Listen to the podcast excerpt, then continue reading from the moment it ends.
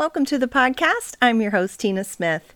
Raising Kids on Your Knees is a ministry dedicated to equipping you to pray powerful prayers that will transform the lives of your children. One of the ways we do that is by publishing books and journals to help you in your spiritual parenting. Praying for the salvation of our children is the most important prayer that you will ever pray for your kids. Often, however, we don't know exactly what to pray. I have put together a 12 week spiral bound journal titled Praying for the Salvation of My Children to help you on this journey of praying for your child's salvation. The journal includes prayers that will guide you to praying ground, prayers for salvation, and for your child's identity, as well as teaching for each week and journal pages for you to write down your thoughts and prayers. There's a link right here in the show description so you can go order yours today.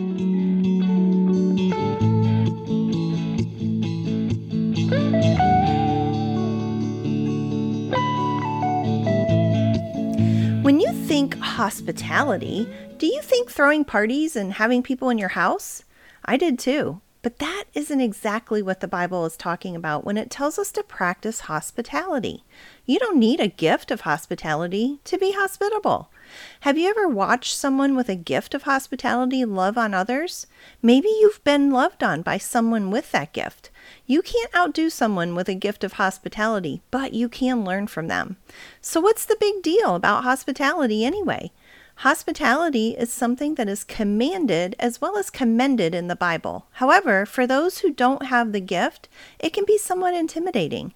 The thought of having a house full of guests can cause some people to have a panic attack. I have good news for you. The very essence of the meaning of hospitality is the love of strangers.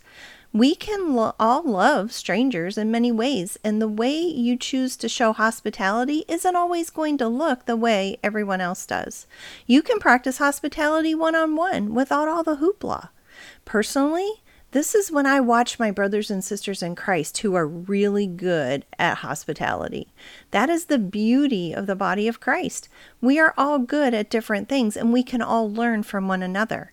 Just because you don't have the gift means you're exempted from the command, but a word of warning we all love our familiar friends, sometimes to the exclusion of those we don't know. Cliques and exclusive friendships were never anything God wanted for us. He created us for community with one another and has commanded us to love strangers. It's the enemy that wants us to be isolated and exclusive. After all, wasn't it Jesus who told us to go and make disciples of all nations? That isn't going to happen in the comfort of our own exclusive circles. So often, I believe we look at the Bible and how we are to live our lives as suggestions rather than commands. This is one of those instances. The Bible says in Romans 12:13, when God's people are in need, be ready to help them. Always be eager to practice hospitality. God has said that when his people are in need, we are to be ready to help them in any way that we can. We are to be eager to practice hospitality. When Jesus was on earth, it was necessary that people extended hospitality to others who were traveling through because there weren't any holiday inns available. If there were inns, they were often far too expensive for the common man. Today, there are an abundance of hotels and inns in our towns and cities. We can choose where we stay. Since we're having a place to stay isn't such a big deal these days, there are still ways we can practice hospitality. The word says here that we are to minister to people who are in need. Maybe someone needs food or clothing or help with a broken down car. These are all ways we can show love to strangers by being hospitable. Hospitality doesn't have to be a big party. It can simply be meeting the need of a brother and sister in Christ right where they're at. Hebrews 13:2 has always fascinated me when it says, Don't forget to show hospitality to strangers, for some who have done this have entertained angels without realizing it. Can you imagine the awe at having entertained an angel? I wonder how many times we have and never knew it just because we didn't realize who they were. There have been many times in my life that I've felt the nudge of the Holy Spirit to reach out to someone I didn't know. To think that they might have been an angel is so exciting to me. Have you ever felt that nudge from the Holy Spirit? Angels are all around us. Hebrews 1:14 talks about how angels are sent to minister to us. Have you heard stories about people showing up on the scene of an accident and rescuing someone from a flaming car? Or what about the unexplainable times you yourself have been kept from harm's way by being delayed or making a wrong turn? I firmly believe that these are angel sightings. So remember, when you are hospitable to strangers, you could be entertaining angels unaware. Are you obedient to the promptings of the Holy Spirit when He asks you to reach out to a stranger? Won't it be fun when we get to heaven and realize that some of the people we were being hospitable towards were actually angels? Another aspect of hospitality is found in Proverbs 14:31. This one brings conviction to my heart. It says, Those who oppose the poor insult their Maker, but helping the poor honors him. Hospitality shows God's love and compassion to those who are in need or are less fortunate than us. Refusing to love strangers robs them of a blessing of seeing God. God desires to partner with us in all that He's doing here on earth. Hospitality is just one of those ways. Taking those opportunities that are afforded by our church or our local soup kitchen is an opportunity to offer hospitality to the less fortunate and show them the love of God. Every time you extend hospitality to someone, they aren't the only ones who are blessed. You are too. Taking that time to minister to those less fortunate has a way of reminding you just how much God has given you. It takes your eyes off yourself and onto someone else. Hospitality isn't just within the four walls of your home, hospitality happens when you love a stranger. Do you grumble when it comes to showing hospitality? I know for me it can be inconvenient at times. However, 1 Peter 1 9 commands us to offer hospitality to one another without grumbling. Hospitality, or the love of strangers, is a ministry God has called us all to. Have you ever gone to a new church, or a new school, or a new community where you knew no one? You were the stranger in town. I have, and it's a very daunting place to be.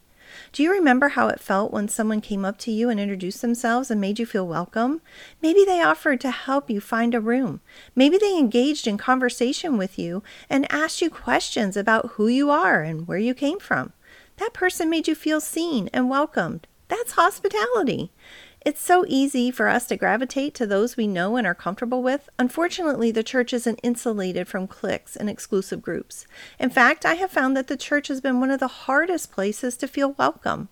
As the body of Christ, we are commanded to be hospitable to those who are strangers among us without grumbling. When we do, we are showing them Jesus with skin on. As you go about your week, I want to challenge you to purposefully look for those who are strangers and make them feel welcome. The greatest part about hospitality is who we are actually serving. Listen to what Matthew 25 40 says. And the king will say, I tell you the truth, when you did it to one of the least of these, my brothers and sisters, you were doing it to me. Followers of Jesus should be known by their love through hospitality. Showing hospitality to others is sharing the most important things we have with them our homes, our families, our finances, and our time, to name a few. When we open our homes or go spend time serving strangers, we are opening our heart to them. Serving others by being hospitable is a tangible display of God's character in us. When we reach out and love a stranger, Jesus says we are doing it to Him. The motivation behind hospitality is to ultimately serve Jesus. Loving strangers among us is at the very core of loving Jesus. I firmly believe that when we choose to be hospitable, we are walking in obedience to God. Others will see Him as we step out in faith with the opportunities God gives us.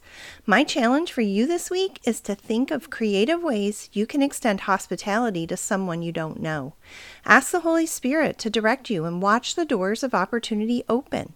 Here are five tips on hospitality that will help you step up your spiritual parenting this week. One, showing kindness to strangers and inviting people into your home for a meal model for our children hospitality. Two, pay attention to those times when your children want to reach out to someone and help. God may just be using your child to practice hospitality. Three, take advantage of the opportunities in your community to minister to those less fortunate than you by including your children in those opportunities. Four, teach your children to look for those who are alone and reach out to them. Five, make goodie bags to hand out to those you come across who are in need. Often a pack of crackers and a bottle of water are Jesus with skin on. Let me pray for you this week. Heavenly Father, thank you for my friend. Lord, I pray that you would open opportunities for all of us this week to extend hospitality to someone we don't know. We thank you and we love you. In Jesus' name, amen.